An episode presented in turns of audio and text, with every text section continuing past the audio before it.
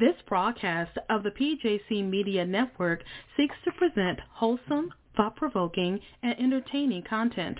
However, the views expressed by the hosts of PJC Media are theirs and theirs alone. They do not reflect the views of this network or its affiliates. Please utilize listener discretion. Hi, everyone, and welcome to the Let's Talk About It with Jenny White show. Each week, we feature different topics concerning issues that sometimes can be difficult to talk about. These issues concern children and adults who may be autistic, have Asperger's, or have mental disorders of any kind. We will discuss law enforcement and how they interact with these persons. Now, let's start the show. Good evening, and thank you for tuning in to the Let's Talk About It with Jenny White show. Tonight, we're going to talk about Mr. Kyle Rittenhouse, and he was the young person who was cleared of all charges that he was supposed to be getting hung for or whatever. But anyway, the testimony and the video footage shown during the two-week trial revealed that Mr. Rittenhouse was chased into a parking lot at one point by a Mr. Joseph Rosenbaum, 36, who was unarmed and behaving erratically. Mr. Rittenhouse turned and shot him at close range, killing Mr. Rosenbaum, who had been living in Kenosha. Mr. Rittenhouse then shot two other people, Anthony Huber and Gaige Grosskreutz, who pursued Mr. Rittenhouse as he fled, the testimony showed. Over the course of the trial, prosecutors sought to portray Mr. Rittenhouse, a former resident of Antioch, Illinois, as an instigator who had behaved with criminal recklessness, inserting himself into a volatile scene of demonstrators and then firing his gun with little provocation. There was chaos that night in Kenosha. Mr. Binger, the prosecutor, told the jury in his opening statement, but the only one who killed anyone, he said, was the defendant, Mr. Kyle Rittenhouse. So that's one thing that you can think over, and maybe you can come out with a reason why the judge kicked out the first thing about his gun. This was a young man who had a shotgun. He couldn't purchase it himself, so he had asked someone else to purchase it for him. He was faced with 5 felonies, but actually he was supposed to be 6. And that 6th charge was for illegal possession of the rifle. But the judge, Bruce Schroener, dismissed that early on before they got into a whole lot of stuff. He did that. And right away, I have someone who would like to make a statement. Hello, how are you? Where are you from? And what's your name? Calling from the Midwest and the South. Okay, how you doing? Pretty good. You said he had a shotgun. He didn't have a shotgun. What was it? He had a semi-automatic rifle. A rifle. Yes, that's what I meant to say. Okay, thank you. Also, he lived in...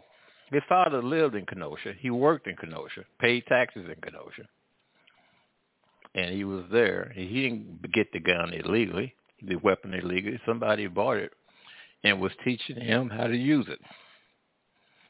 I believe it was one of the owners of the car lot, of which they owned three, which one had been totally destroyed with a number of automobiles by rioters and looters. So the rest is history. I think the jury got it right. You know, but the thing about this young man, he performed exemplary, kept his head. He didn't get excited. He wasn't reckless. And it seemed as if he responded in a very careful, cordial way. He wasn't shooting wildly in the crowd. Those that tried to attack him, like the guy that was doing the flying jump kick, which he fired two shots at and missed while he was in the air, when he landed on the ground, he turned around and was running from Kyle. Kyle could have shot him in the back, but he didn't, because the man was no longer a threat. That's keeping your head. So anyway, after the incident with the first individual that tried to cause him harm, he called the police and said that I shot a person. After waiting, police didn't come, and being that the crowd was becoming more and more vicious all the time, he went looking for the police. And in doing so, you had Rosenblum, who'd seen it, who had previously posted, if I catch you alone, I'm going to kill you, to that effect, started chasing Kyle, firing his gun into the air, and calling Kyle the N-word.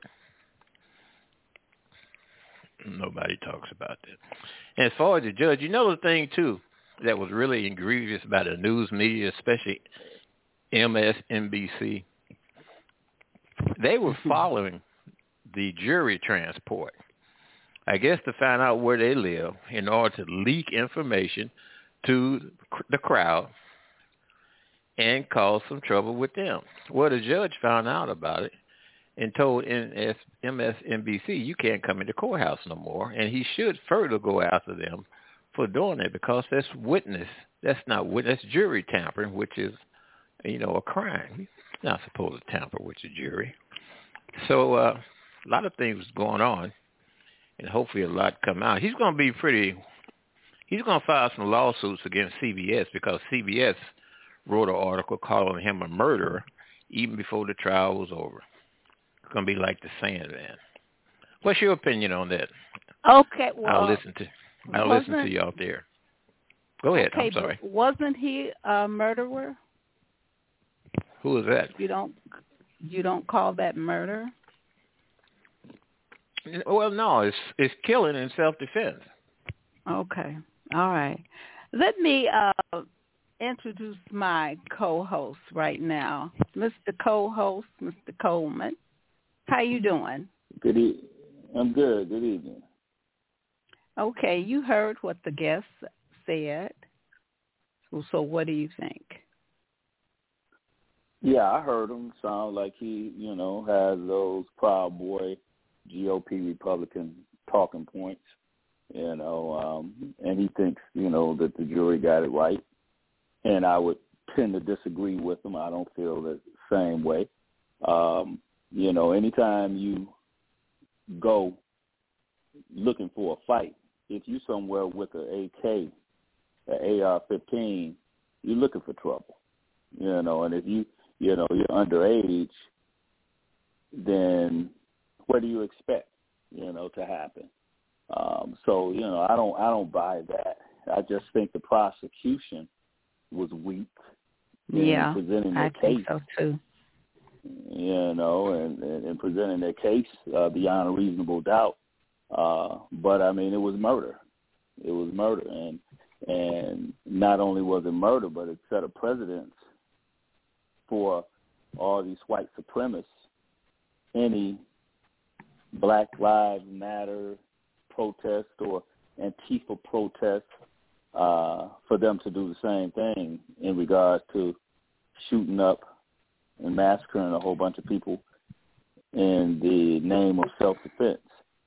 And it was also pointed out, you know, in Minnesota, for one place, that a lot of the people that were there that were creating, that were looting and burning up buildings, you know, weren't even part of the Black Lives Matters movement. You know, they were just people there to cause chaos. So, you know, I anticipate in the future that there will be people of these different organizations, these different white supremacist organizations, because the two people that got killed were white. They weren't even black. You know, they were white. And so, you know, they were considered traitors because, you know, they were supporting a black movement, a black cause, because a young man, Jacob Blake, had gotten shot in the back by a police officer 7 times. And, you know, unarmed. That's true. Jacob Blake. That's true. You know, so that's why they were protesting. So, you know, I just think the president's, you know, has been set that, you know, racism is alive and well, and that it was really alive and well in that, because one of the people who was defending him was upset because Reverend Sharpton had come in there and sat down. And he didn't want any black person in there. And I don't even know if they had a black person on the jury. I doubt it. But then the other thing, there was the lady in there crying, and he didn't even want her in there crying. So, I mean, you know, the whole – okay, let me just say this. Because the judge did what he did – in the beginning, you know, he threw that 6th charge for that possession of that rifle. He dismissed it early on. So to me, that was a notice that I want this young man to leave free. That's the way I think. Can I say something on that, please? You sure can. First of all, I'm not a member of the Proud Boys, even though the Proud Boys do have black and Hispanic and Asian members. They did, in like the Oath Keepers in Ferguson, had black, white, and Hispanic members. Another reason, Wisconsin's law does not forbid a 17-year-old having a weapon like that. That's why he threw it away. It wasn't sawed off. Well, it was over 16 inches. Well, can I finish? That's the law. The law said it's not less than 16 inches. It's a long gun. My son, sir, listen. See, this is the thing. You don't want me to talk, but you do. No, you making points, and I just want to, you know, I just want to give my opinion on them. I mean, you can talk. I mean, I haven't hung up on you. If I didn't want to hear from you, I'd hang up. But, you know, you can talk. Okay, he's gone. All right, well he can leave then, you know. Well, no, what I'm saying, you don't have to stay out the kitchen. Well, my thing is this. Like I said, the judge has set a precedent in the beginning by pushing that out, and I don't think it should have been because, well, that's just me. I don't know where were his parents when this young man running around with a rifle. And another thing that no one mentioned was the fact that you had people giving his attorneys money. They were paying for him, you know, to get off. They paid for his defense. He had over $2 million. He had a defense fund of over $2 million. And just to, you know, just to comment on the last caller, I mean, it's people just like him that, you know, don't want you to oppose their view. You know, they just want to speak unopposed. They want to say whatever they want to say, and you can't have a counterpoint against it. You know, I was respectful in saying that I disagreed with what he was saying, and just to point out the fact that also in that law about having a long gun and being 17 in Wisconsin, it also states if you for the purpose of hunting. Now, if you're hunting niggas, then I guess it's legal, you know, because he threw it out, you know. But you know, it's people like that that are part of the problem, and so You know, ain't nobody feeling sorry for them. I mean, you know, you just well, like I said, the judge should have stepped in when the person that was defending him said that he didn't want any more black people or any black people. No, I think you got the cases mixed up. Al Sharpton was in Brunswick, Georgia, for Ahmaud Arbery's case. He didn't sit in that one. I don't think he was. No, he wasn't in Wisconsin. Okay. Well. Yeah, they were. I don't know, but I thought he said he didn't want any black people in there. That was in Georgia. I think it was him. Go ahead. I don't have it right here. But no, I know there was a woman in there crying, and he didn't want her in there either. So. Well, you know, the judge, you know, he did a whole lot of inappropriate things and showed a lot of bias. Oh, absolutely. In his actions, you know, one of the things he said on October 25th was, you know, in admonishing the prosecution was that the word victim, and what was his words? The word victim is a loaded word, you know, and so, but he allowed the defense to use rioters and looters, and so there are a number of different actions that he portrayed that were very biased. I mean, he, you know, his ringtone even went off during the course of the prosecution making their case at one point, and had the song was "God Love America" or something, and you know, and I heard some of the newscasters that reported on that said, you know, that's one of the songs that they play at some of the Trump rallies. You know, so. You know, wow. He pretty much let you know who he was. He's the oldest judge, active judge in Wisconsin, and you know, it just goes to show that the Second Amendment is alive and well when it comes to white people and white males specifically in America. And what they can do and get away with. They can actually commit murder and get away with it. I mean, and Donald Trump said he could kill somebody on Fifth Avenue. In the middle of the street. And get away with it. Nothing will happen. Oh, yes. I believe it, too. I mean, you know, I really do.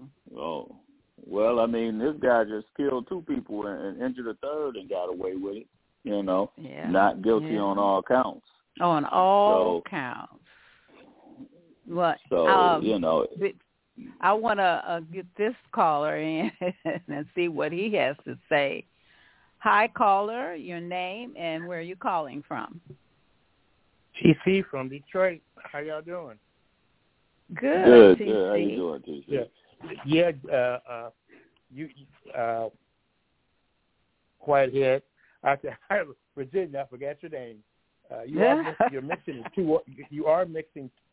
The two up. Sharpton was down in Georgia. Okay, that's Sharpton what my co-host informed me. Right. They were down there. My question is this. Once they get finished stirring all this stuff up, what do they think the reaction to their actions will be? If they think they can actually go to places and shoot wherever they want, a bunch of people, and everybody's just going to stand there and say, "Oh, look at that young guy." I mean, what do they think?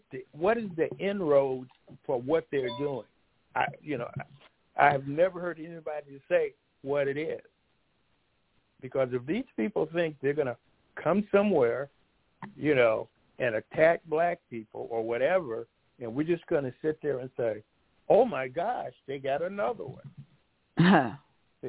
There is what's going to happen, because once you start that ball to rolling, that means all kind of industry is going to be affected. you know, all business is going to be affected. So, I mean, what is the final, you know, the final thing that's going to happen? Does anybody have any kind of idea? No, we'll just have to wait and see. The next one. Right. Well, you know, I can tell you this is not going to be nice, whatever it is, you know, and I do believe that there is going to be a race riot. You know, I believe it's inevitable that there is going to be a race riot. This is going to come to a head at some point because at some point black people, I don't believe, are just going to sit around, leave the guns at home, and be victims. Just like, you know, these Proud Boys and Oath Keepers and Ku Klux Klan and whatever, everybody else is walking around with their assault rifles. They're not the only ones with assault rifles. I think that on peaceful protests, I think that it heightens the probability of there being violence if the peaceful protesters have AR-15s as well. I think, you know, it's an excuse not only from the opposition and the white supremacists, but from the law enforcement. I think law enforcement looks more, you know, at black people with weapons as a threat than they do these white supremacists. Now, white That's supremacists true. Can walk right by them with a loaded AR-15, you know. Well, that's what they did. That's what they did. What I saw on the television, he was walking towards the truck, and they saw him, and they kept going. Now, he had his gun and everything, and they didn't stop him. Did. Nope. Now, if he had been black, it would have been another story. Probably. He would have never made it to those trucks. No, not at all. He definitely wouldn't have made it home. You know, and like the other caller said, he called the police and said, I just shot two people. Well, you know, unless he's been watching the court proceedings, I wasn't aware of that. I haven't heard that reported. I haven't heard that one either.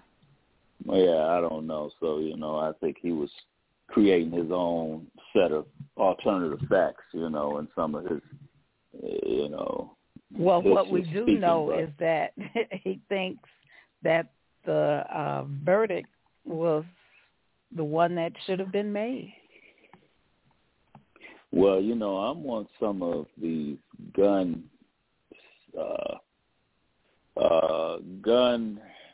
advocate emails, you know, and so some of these groups, and so I just sit back and watch how, you know, the conversations we're talking about, how he's a hero, he's an American hero, and, you know, he should get off, and, you know, all this, and then they brought up the records of the you know, the two people that got killed, you know, one was supposed to be a sex offender and some other, you know, issues, and, you know, so it was pretty much like, okay, well, you know, he's dead. Who feels sorry for him?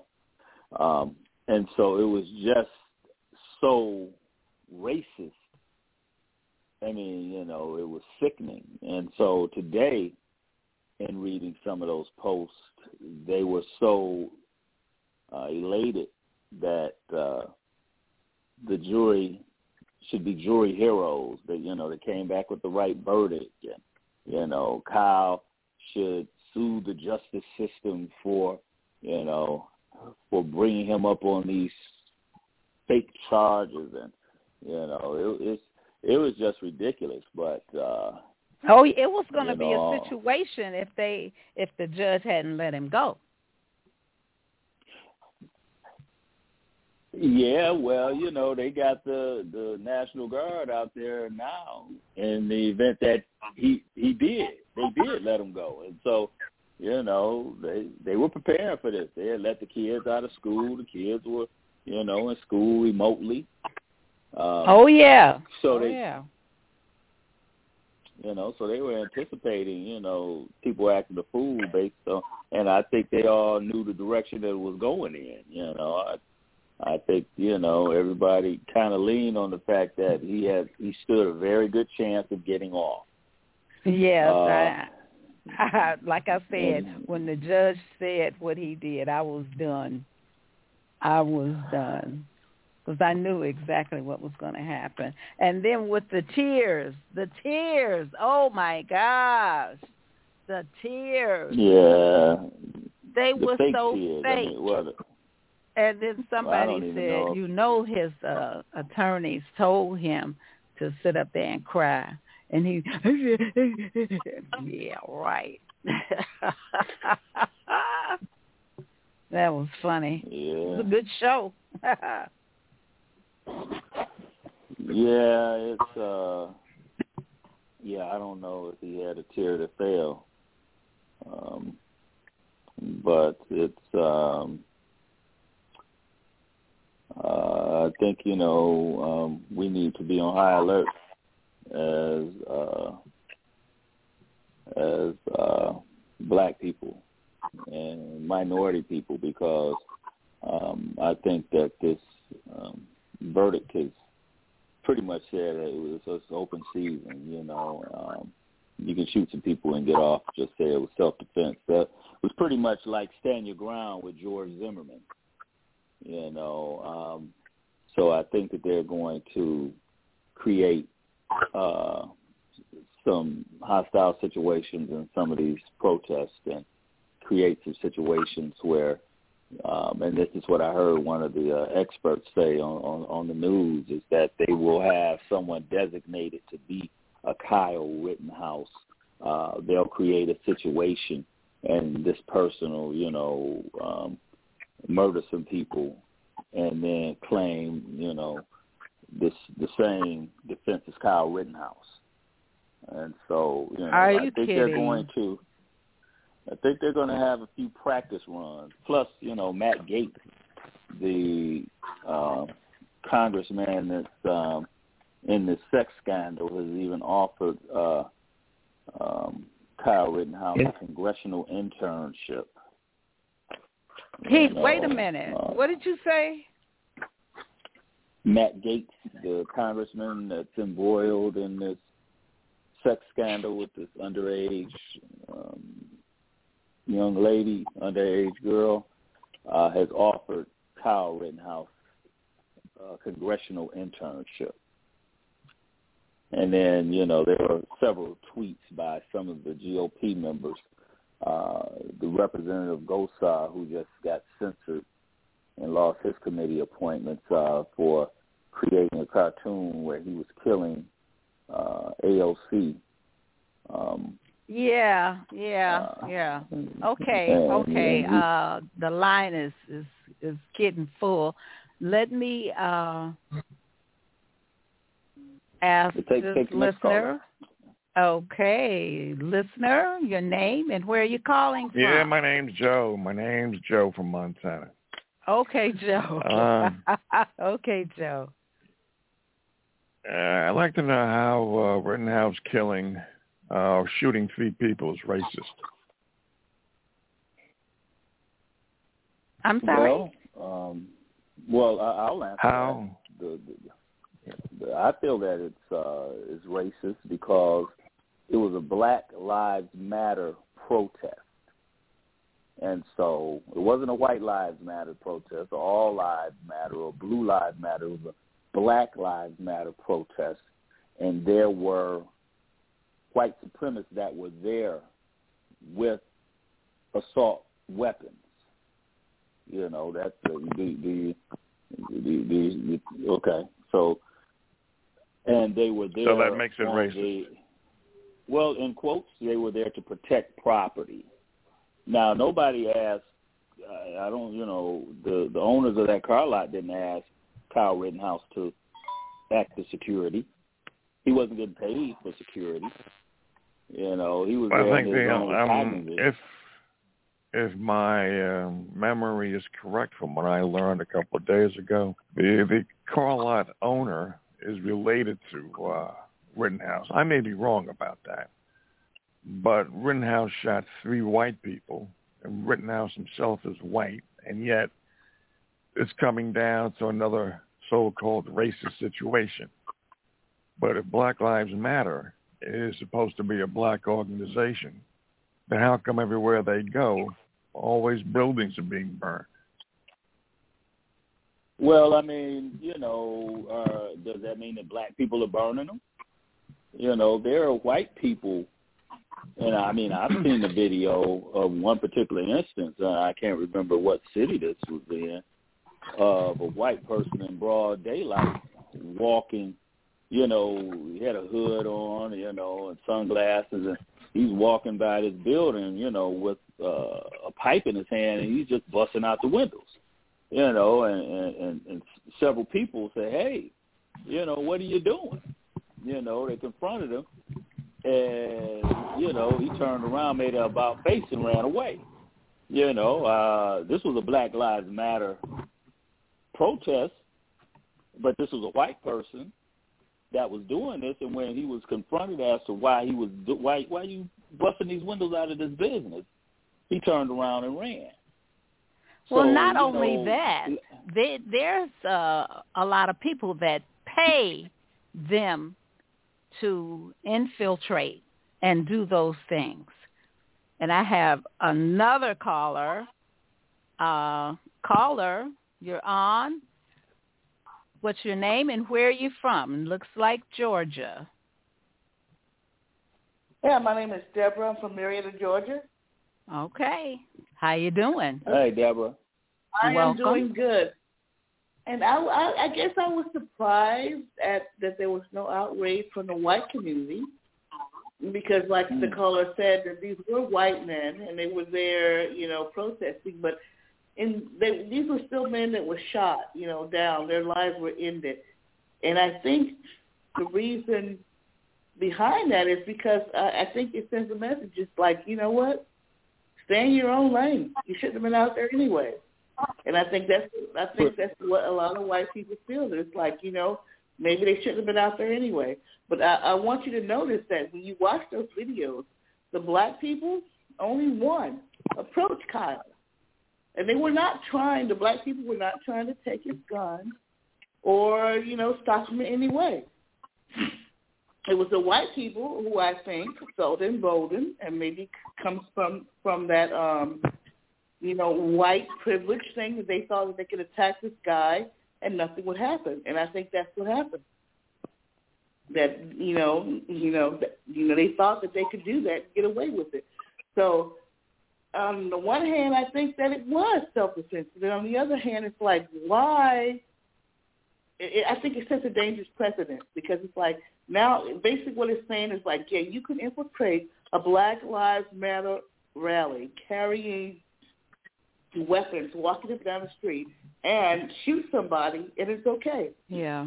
I mean, you know, that's what I think. Well, that's the way people. That's the way people think. They gotta have their heads examined. You can't. The way people are talking is that you can just walk into a so-called peaceful protest. Just take out your gun and shoot people for no reason. You think that's that what happened? Is that what Rittenhouse did? No, well, I don't think that's what happened. But at the same time, he was asking for trouble because you're in the middle of a Black Lives Matter rally and you're a white guy on the opposing side and you're carrying an assault weapon. What did he expect to happen? Did he expect to just walk through there and nobody should say anything to him? Well, is he on the opposing side? And the cops didn't say anything to him. Every time they've had a rally, they've had white people there. And every time they've had a rally, people's communities have burned down. Now, if I was the leader of an organization that every time I had a rally and so-called infiltrators, everybody thinks they're Trump infiltrators, and if they were white people and they started burning down buildings, I would have security. How come Black Lives Matter didn't have security? Well, you know, when you got thousands of people, and I mean, I don't know how organized some of these protests are. I mean, I know that Black Lives Matter has collected millions and millions of dollars in corporate donations, you know, over the past year. I don't know how much of that money, you know, filters down to these protests and how organized they are. But I do believe that, you know, it has been reported that, you know, you have two different groups of people. You have one group of people that march and protest in the daytime, and you've got a different group of people that come and protest in the evening. You know, so I think that a lot of the damage and things that's being done is done, you know, later on in the day. And I'm not saying that there aren't any Black Lives Matters, you know, end quote, people that haven't participated in looting, you know, and maybe even some have, you know, torched the building. I don't know. But I know that they have caught white people with accelerants, you know, and I mean, you know, I'm just reporting, you know, what I've seen reported and what I've read through the newspapers. You know, I haven't attended any rallies, any protests, and I'm sure you're doing the same thing. Have you been? No, I'm not doing the same thing because you also mentioned that. Where are you getting your information from? Where are you getting your information? You have to ask the question. You have to ask the question. If he were black, and this was a white rally, would he have gotten the same treatment? And the answer is no. Good question. First of all, if you see him coming with the assault rifle, he'd probably get shot. You know, but this guy is allowed to walk up and down freely with this high-powered rifle, and no one says anything. So it's like that. Well, apparently they did. They chased him. They hit him over the head with a skateboard. Yeah. And also there was a video at the trial where the guy admitted to pointing the gun. Right, but if he had been black, he wouldn't have been chased. He'd been trying to fight. You know it. He was returning fire. He didn't return. Nobody returned fire. The guy with the gun who had he says that his bicep was vaporized. He said he pointed the gun at Rittenhouse, and Rittenhouse did not point the rifle at him. He swung around the rifle to shoot him. So that was self-defense. No, that's not what I'm talking about. I'm talking about his presence there. If that had been a black man walking around with an assault rifle, he'd have been apprehended. He'd have been taken down or dead or murdered. And that's that's what I get from this. Well there are a lot of black. What I want to know is where was his mama and daddy? Well, Joe says daddy stayed in Kenosha, so, you know. Well, he should have been back there with his daddy. I don't think he was there visiting him. And I know Rittenhouse had gotten separated from whoever he was there with, who I believe probably who had given him the gun. So he had gotten separated from the people that he was with. That's why it was by itself. But I want Joe to answer this question. If it had been a black man, if Kyle Rittenhouse had been black, what do you think would have happened to him? You think he would have been acquitted of all charges? Well, you keep emphasizing that it's Black Lives Matter. So if a black guy was walking around with a gun, nothing would have happened to him. But if the two white people had accosted him. I'm saying same. Well, you're talking about in court. You think in court? Is that what you're saying? I'm talking about the same scenario. If Kyle Rittenhouse had been black, what do you think would have happened to him? I'm trying to answer right. If Rittenhouse was black in that rally, and if the two white people had accosted him, and he had shot them, you don't think it would have been self-defense? It may have been self-defense. But where's the self-defense? Right. Wait a minute. Where's the self-defense? It could have been self-defense. But they weren't going to charge him as that. The question is, and he wouldn't get off. I mean, I think they had one black jewel. Why wouldn't he have gotten off? Are you serious? Because you live in America. Okay, Joe lives in the suburbs. Do you live in America? Joe lives I'm in asking a rural the question. Area with a bunch of white people. You know, Joe's best friend. Joe, black people. Wait a minute. Black people don't get off when they go to trial. And you're saying that under these circumstances, with the video, that if two white people had gone to accost him and he was down on the ground after having been hit with a skateboard, and the video shows that he would not have gotten off, because this is America and black people don't get off. Well, that's exactly what we're saying. We're saying the probability of a black man in Kyle Rittenhouse's position stood a greater chance of being convicted of murder of some sort, even if it was self-defense. I mean, that's true. You can look at the statistics, and you can look at the you can look at the number of minorities in prison. You can look at mass incarceration. I mean, you can justify whatever you want as far as America being equal, but America is systemically racist. Maybe you haven't been affected by it. I think he knows that. He lives in America. I think he knows. I know give me an example. What's your definition of systemic racism? Oh, come on now. Come on, Joe. If I'm going to ask a question, if you guys are going to keep saying, well, you should know because you live in America, that means you don't have facts. I'll give you an example. Okay. Housing. I mean, why did we have to have civil rights? I mean, we had racism. I mean, black people worked for 200 years for free. I mean, we can start there. What do you think about that?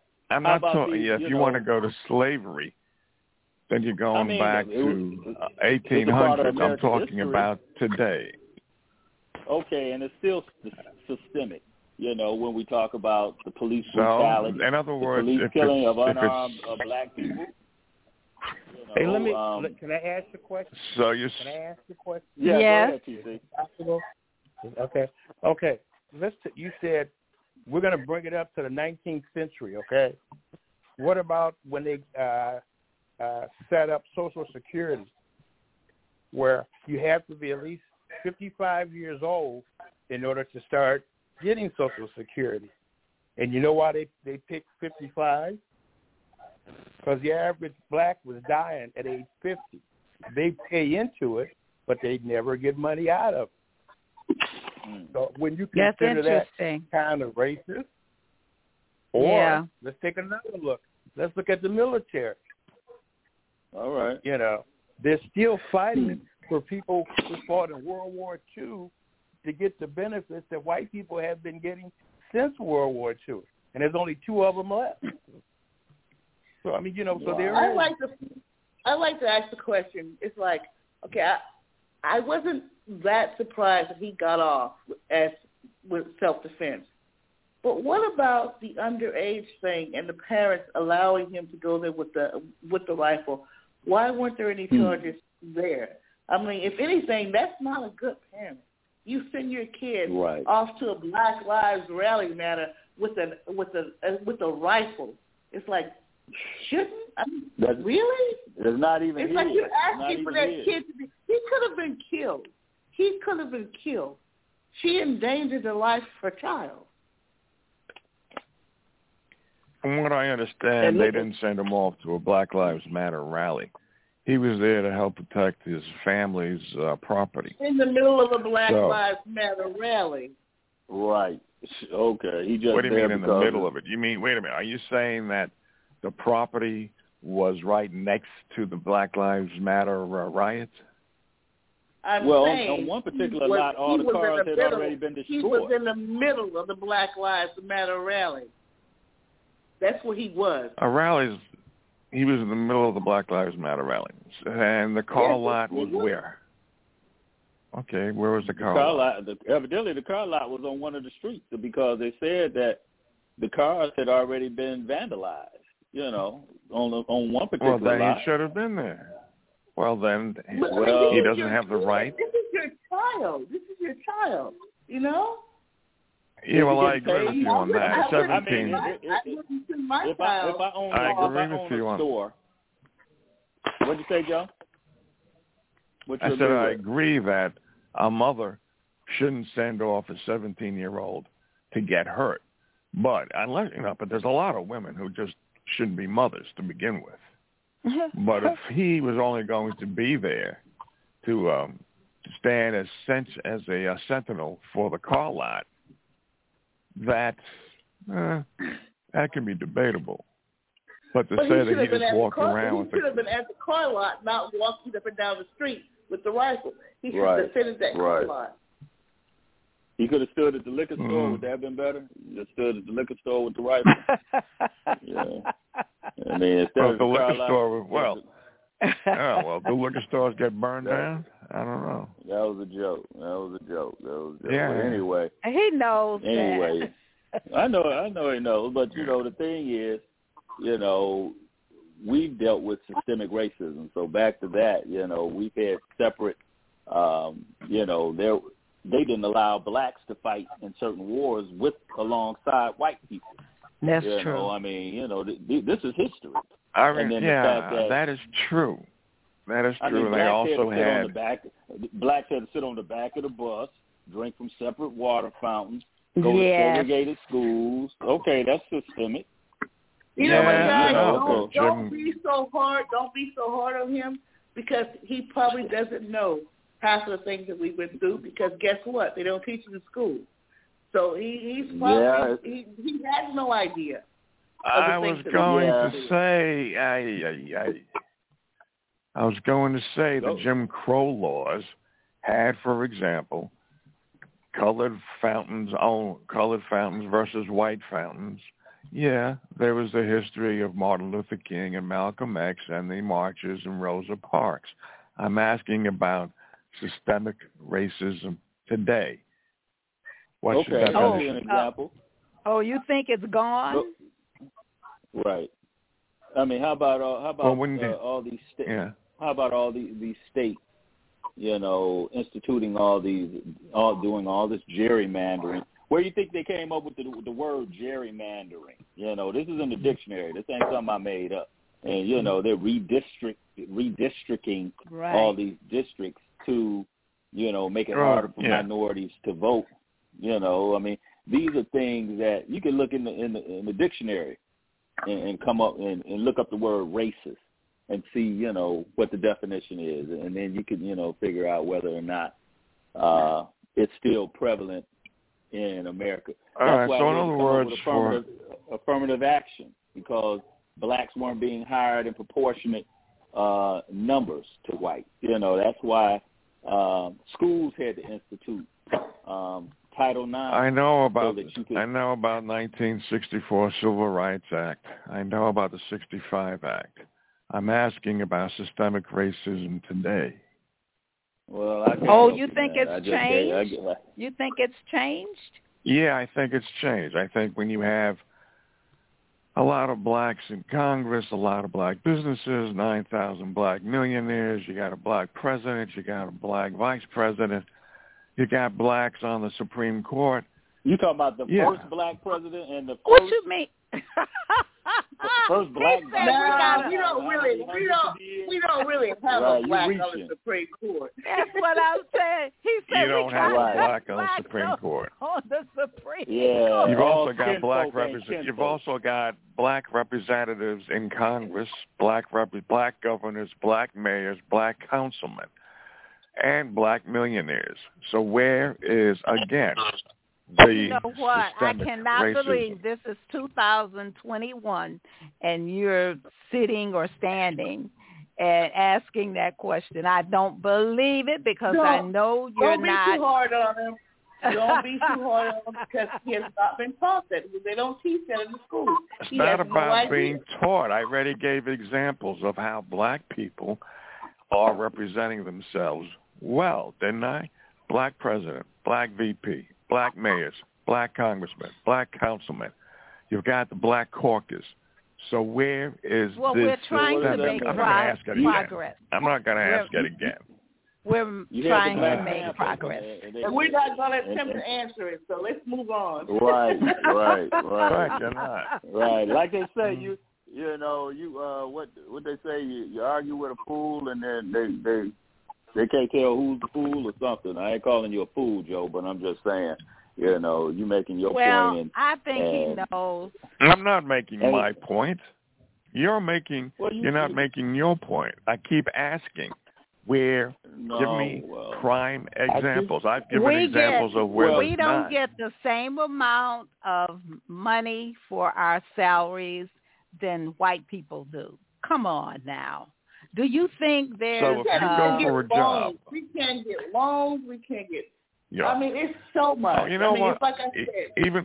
I'm glad you brought that up, because even years ago, I was on the Black Show. And they were talking about the same thing. So I said, hey, why don't you guys go out and ask around to different banks to see if you can get loans? So the guy who was the host of the show, the other people didn't do it. The guy who was the host of the show did. He said, you know what? I did that, Joe, and it took me 5 banks before I got a bank to actually say they would give me a loan. And then What did that tell you? See, there again. So how many banks should it take? How many banks does it take for a bank or for a job not to be racist? Okay, well, do you, understand the type of Wells Fargo? Do you understand what the type of Wells Fargo, that they were fined, they had to pay billions of dollars back because of what they were doing with loans to black people? Not to black people, to everybody who wanted a mortgage. And they were either denied or they had to pay an exorbitant amount. Yeah, to black and whites, Hispanics and Asians. So it's not a black thing, is it? Well, it's still racism. Still racism. When you're talking about a community drinking water from lead pipes, I'm sure you're not talking about white people. That's right. When you're talking, about, you mean like Flint, Michigan? Why white people were not infuriated about this verdict, because it was like you said, it was white people that were killed. Why don't we see the outrage? I think because they feel they were traitors. I feel that they feel those white people, were trading sides. They were on the side of the black people. I almost feel like this is, kind of, they felt like they were getting, payback to the O.J. Simpson. I think O.J. Simpson even played a part in this, the fact that they were able to get him. Yeah, the fact that, he was able to get exonerated, This is a win for the white people. But the he got exonerated on a trial that had little precedent there, and then he got railroaded when he went to go and get his stuff back, and they accused him of accused him of waving a gun around and of kidnapping. Well, we're not talking about O.J. Simpson. I was just using that as an example. You just brought it up. Yeah, I mean, as an example, I didn't want to go into the history of his criminal background, but. Like I say, the show is based on the caller raises a good question. Why aren't white people outraged at Kyle Rittenhouse because he killed 2 white people and wounded one other? Everybody keeps. So you think he had no right to defend himself, even though he was hit over the head and chased? I didn't say that. I just said, why aren't they outraged? The whole scenario. Do you think he had a right to? That's a good question. I don't think he should have been there. It wasn't his fight to fight. Either. Okay, Kyle Rittenhouse has been at his house. It was not his job to defend the property. It was not his job to control the police. It was the police's job. So it was not his job. It's not. So it wouldn't be because maybe it was his family's possessions, and because, let's say he's not 17, let's say he's 22, 23, and he feels that since it's in his family's possession, it belongs to his family, that he had no right to be there. No, I get what you're saying, because I was in L.A. during the L.A. riots, and those people who own those stores, they were on top of their roofs with their rifles, and they had every right to be there because that was their property. Kyle Rittenhouse was not at the car dealership. He was walking down the street. He was not where he should have been. Yeah. Well, as the host said, if the parking lot is devastated already, he has nothing else to defend. And exactly. So why was he there if the parking lot was already devastated? He shouldn't have been there. Why shouldn't he be there? If he was a black guy with a gun, he should not have been there either? Well, not if the damage had already been done. What was he there for? If the damage had already been done, what was he defending? Well, he was on the periphery. He was not in the middle, was he? Was he in the middle of the Black Lives Matter rally, or was he on the periphery looking in? Up and down the street. Well, on the periphery looking in. He was just there for show. What do you mean by show? He just wanted to see what was going on. Oh, okay. Or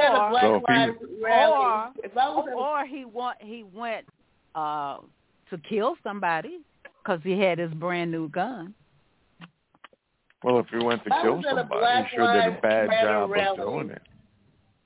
If I was at a Black Lives Rally Matter and I see a white guy on the opposing side walking up and down the street with an AK-47, I would be afraid. Now, I don't know if I would approach him. I don't think I would. Right. But I would be afraid. Right. That would make sense. Go in the opposite direction. And that's the reason they were there, to intimidate. And but then, like I said, I would call your attention to the fact that there was only one black person that interfered with Kyle Rittenhouse. The other people didn't. And I'm telling you this because the white people who did it, they thought in their mind, because they're white, it's okay. But you see, the black people didn't. Only one black person interfered. The other black people just kept walking. Man, who was the black person that interfered? Who had the skate? Who the hit black him with guy? The black guy with the skateboard. That was the black guy. That was the only black guy. So they you call it interference when somebody gets hit with a skateboard when he has a rifle on his shoulder, but when he turns around, runs away, doesn't shoot him there. He runs away, and the people follow him to do him harm, because they're not going to read poetry to him. What I'm trying to call attention to is that it was the white people who followed it, not the black. Well, he already got hit by the skateboard now. Right. The guy chooses not to follow him. He tried to take the gun from him because they thought they could. And they thought they would get away with it. And they got shot. And they got killed. Yeah, because I think they thought they could. I don't think that they thought that he would shoot them. Right. But you understand that the black people, they probably knew that they would probably get shot if they chased Kyle Rittenhouse and tried to take that gun, so they didn't do it. You mean like the guy who had the gun and pointed at Rittenhouse when he was down on the ground when Rittenhouse did not have the rifle pointed at him? The guy admitted it in court. He was white. Who cares? He still pointed the gun at him. But you keep saying interfering like it's a benign type of intervention. The guy had a gun and was going to shoot Rittenhouse. What I'm trying to point out is that it was white people and not black people. Right. So the white people did it to white people. All of a sudden, Black Lives Matter. Black Lives Matter. Yeah. And how come they everybody keeps calling it, well, it's 96.4% peaceful protest when it's not peaceful for buildings to be burned down for $2 billion worth of damage? Yes, well, but do you know that some people get paid to go and do those things? It's not enough. They're getting paid to go in there and cause a riot. We want white infiltrators and black infiltrators. Yeah, man, they were at some of the riots. Baseball bats and bricks were shipped in on trucks to give to those types of people which has already been shown that the FBI's infiltrated that. And Antifa's already infiltrated that. And also, I want to get back to your thing about Gates.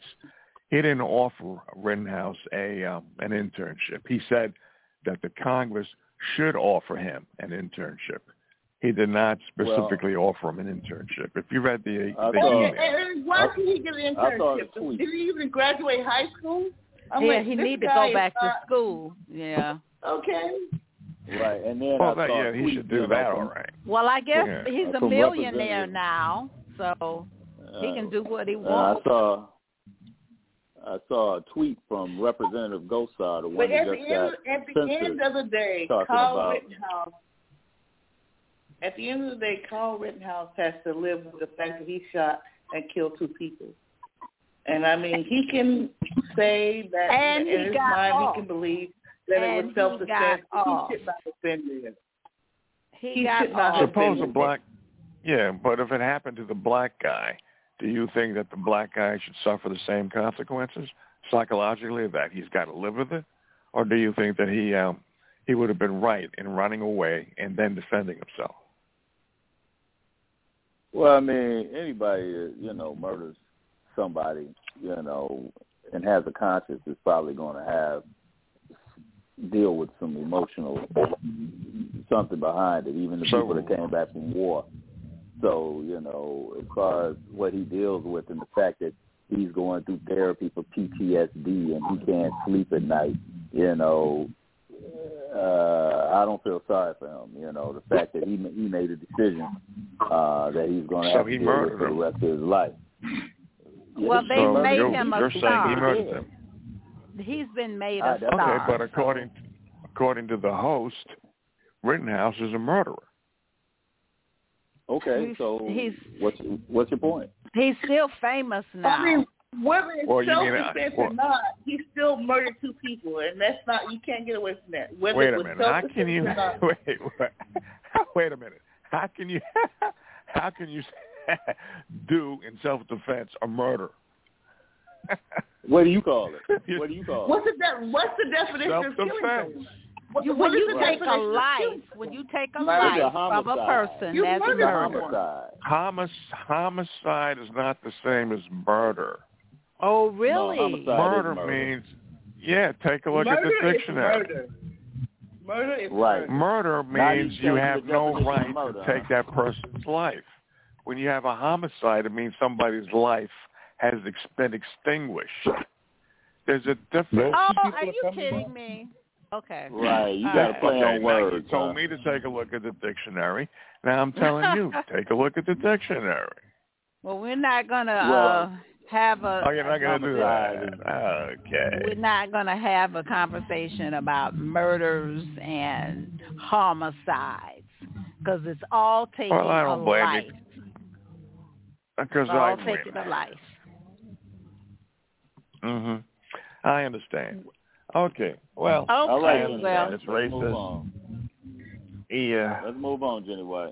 I was just getting ready to say, yes, Joe, you know what? I have enjoyed you this evening.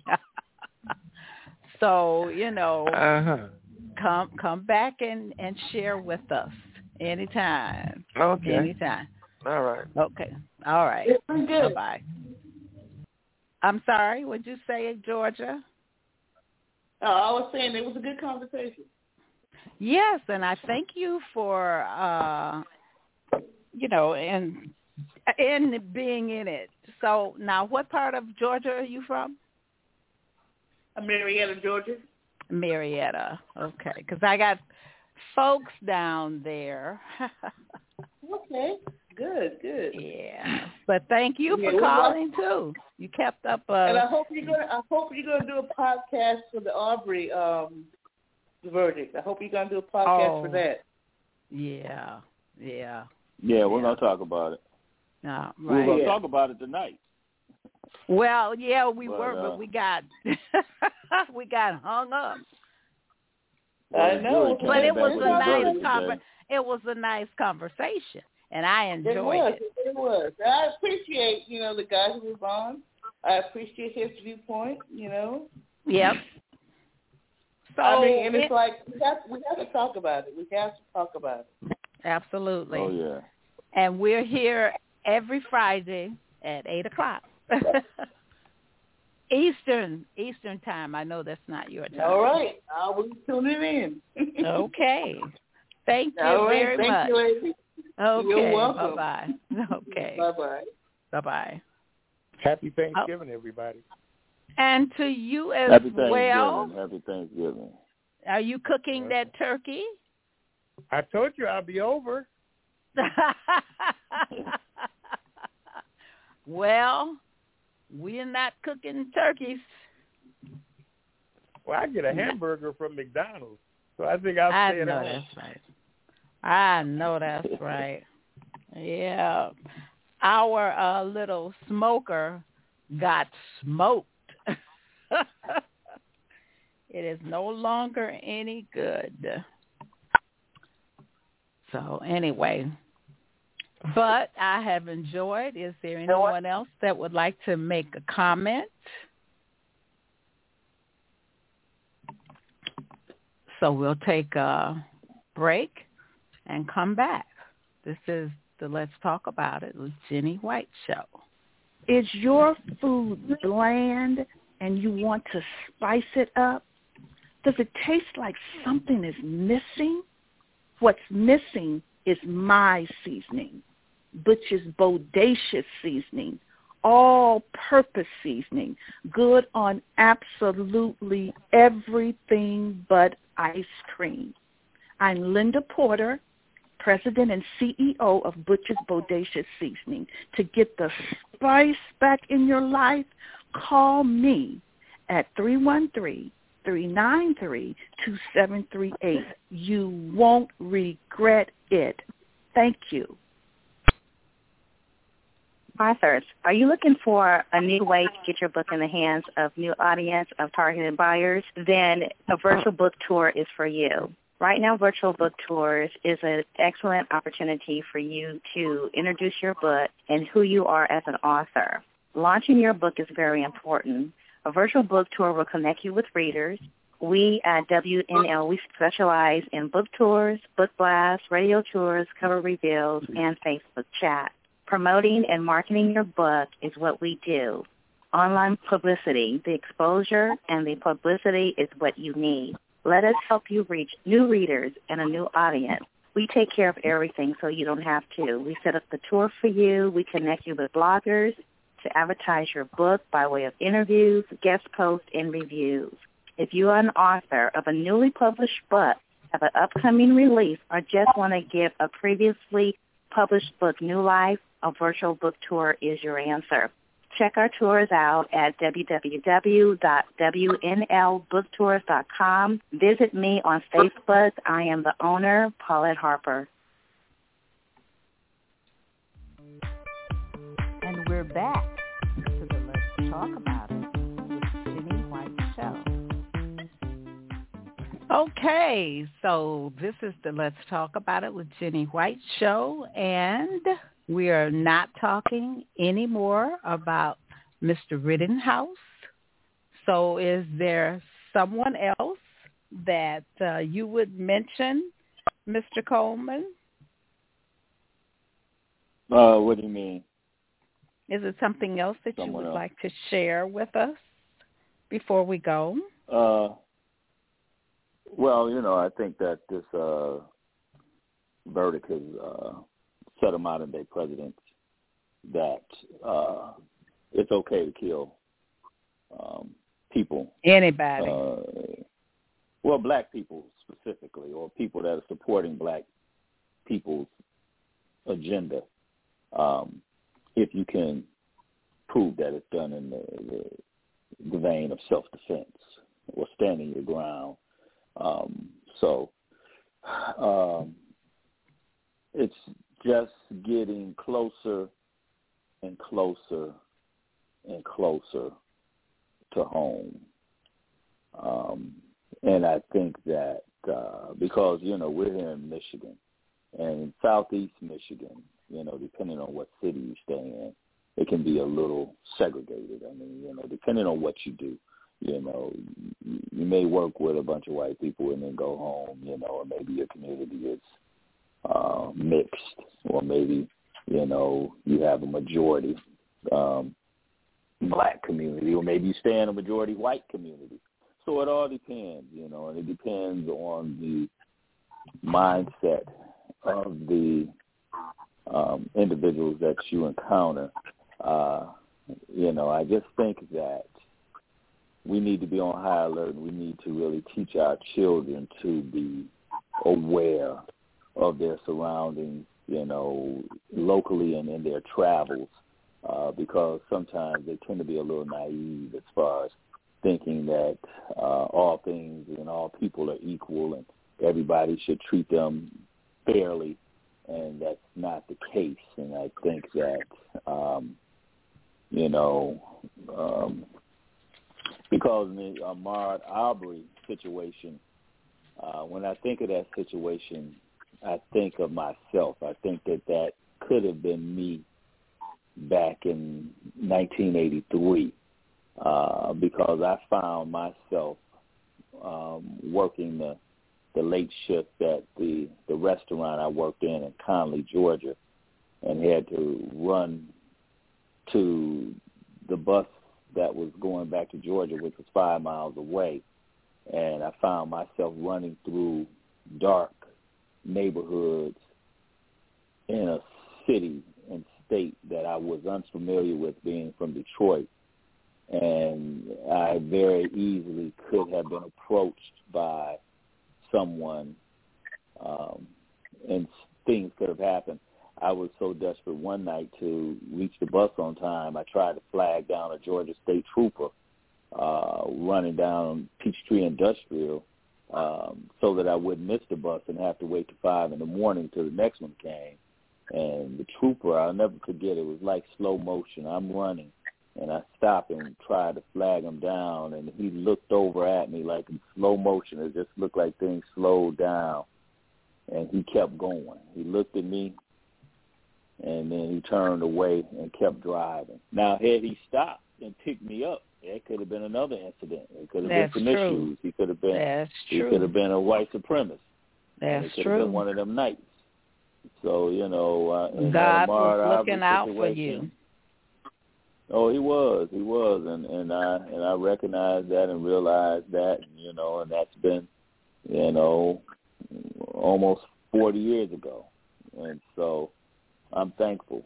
But we're in times now that our parents and grandparents had dealt with during Jim Crow. We're back in those times now. They just are a little more modernistic, and they, you know, we've got a little more technology, and things may not be so black and white. You think of the 50s and the 40s, you know, I think your picture is kind of like a black and white picture. You know, I think mine is more so black and white, and as you get to the 60s and 70s, things kind of become in color, almost like, you know, you're looking at this on TV, you know. But I think it's just that things are a little more modern, but the systemic things, because the racists and the Ku Klux Klan back then had children, and their children had children. And so, you know, and a lot of those people were still raised with that ideology, just like the people that live down south and talk about the Confederates and how the northern troops came down to wage war on them. You know, their thing is pretty much, you know, we weren't fighting to keep slavery. We were just fighting to maintain what we had going on down here in the South, and then the people from the North came down and interrupted. So, you know, they're pro-Confederate. So they're, you know, America is divided. It always has been. I believe it always will be. Yeah, I think so too. And so, we just have to make sure that we educate our children and prepare them, you know, to be able to wage war and be able to identify certain things when they see it, and be able to be more active in politics and things that can help change some of the systemic racism that we have going on. That's all. Okay, that's a good one. That's a good one. Yeah, that was a mouthful. If anyone else has something to say, TC? Yeah. Can you hear me? Yeah. Yes. Oh, while you were talking, I was thinking, doesn't this sound like the 60s with the Black Panthers in California, how it started off and they decided to become armed because just yelling and shouting at people don't work? But isn't it just like, if you look at it and think about it, it's actually the same thing going over again. Because, you know, originally the Black Panthers was not about violence or anything. Right. You know, but they had to turn to whatever was necessary in order to get, you know, to make people understand. So that's why I often wondered, and I asked the question, when you get finished trying to change all this stuff over, what is going to be the outcome? You know, you should have some kind of goal. You know, you're not going to, like, walk all over black people. And like I say, we're going to say, thank you, sir. So, right. You know what I'm saying?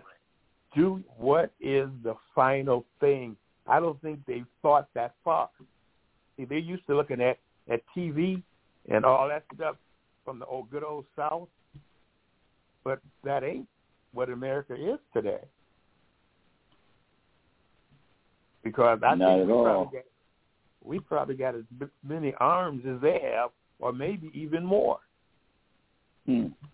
So when this white guy on TV was saying, when can we start shooting them? Well, make sure when you start, you know, that you can handle what Grandma always said. Make sure you don't take on something that you can't handle. All right? And so that's why I'm wondering, has anybody thought that far in advance of what's going to happen when all these changes start happening?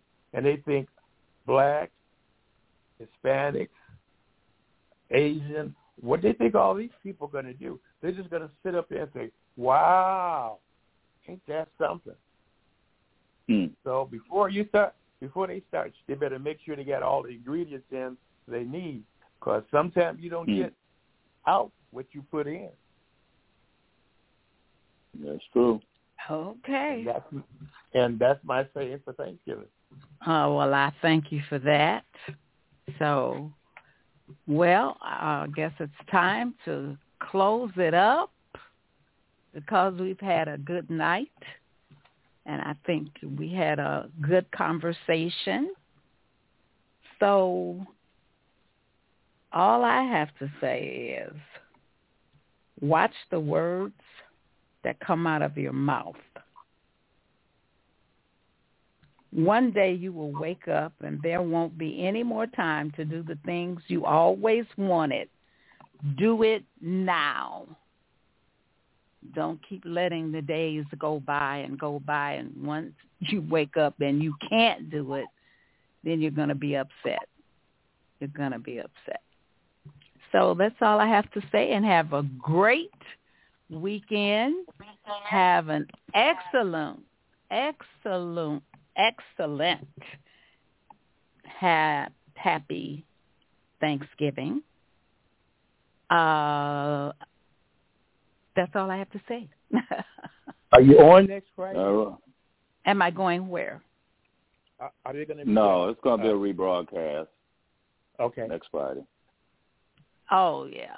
You trying to be on next Friday, Jenny? Because I'm be on vacation.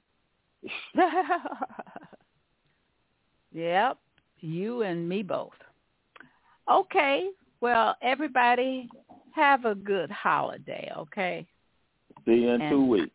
All right. Okay. Good evening. All right, good night. Good night.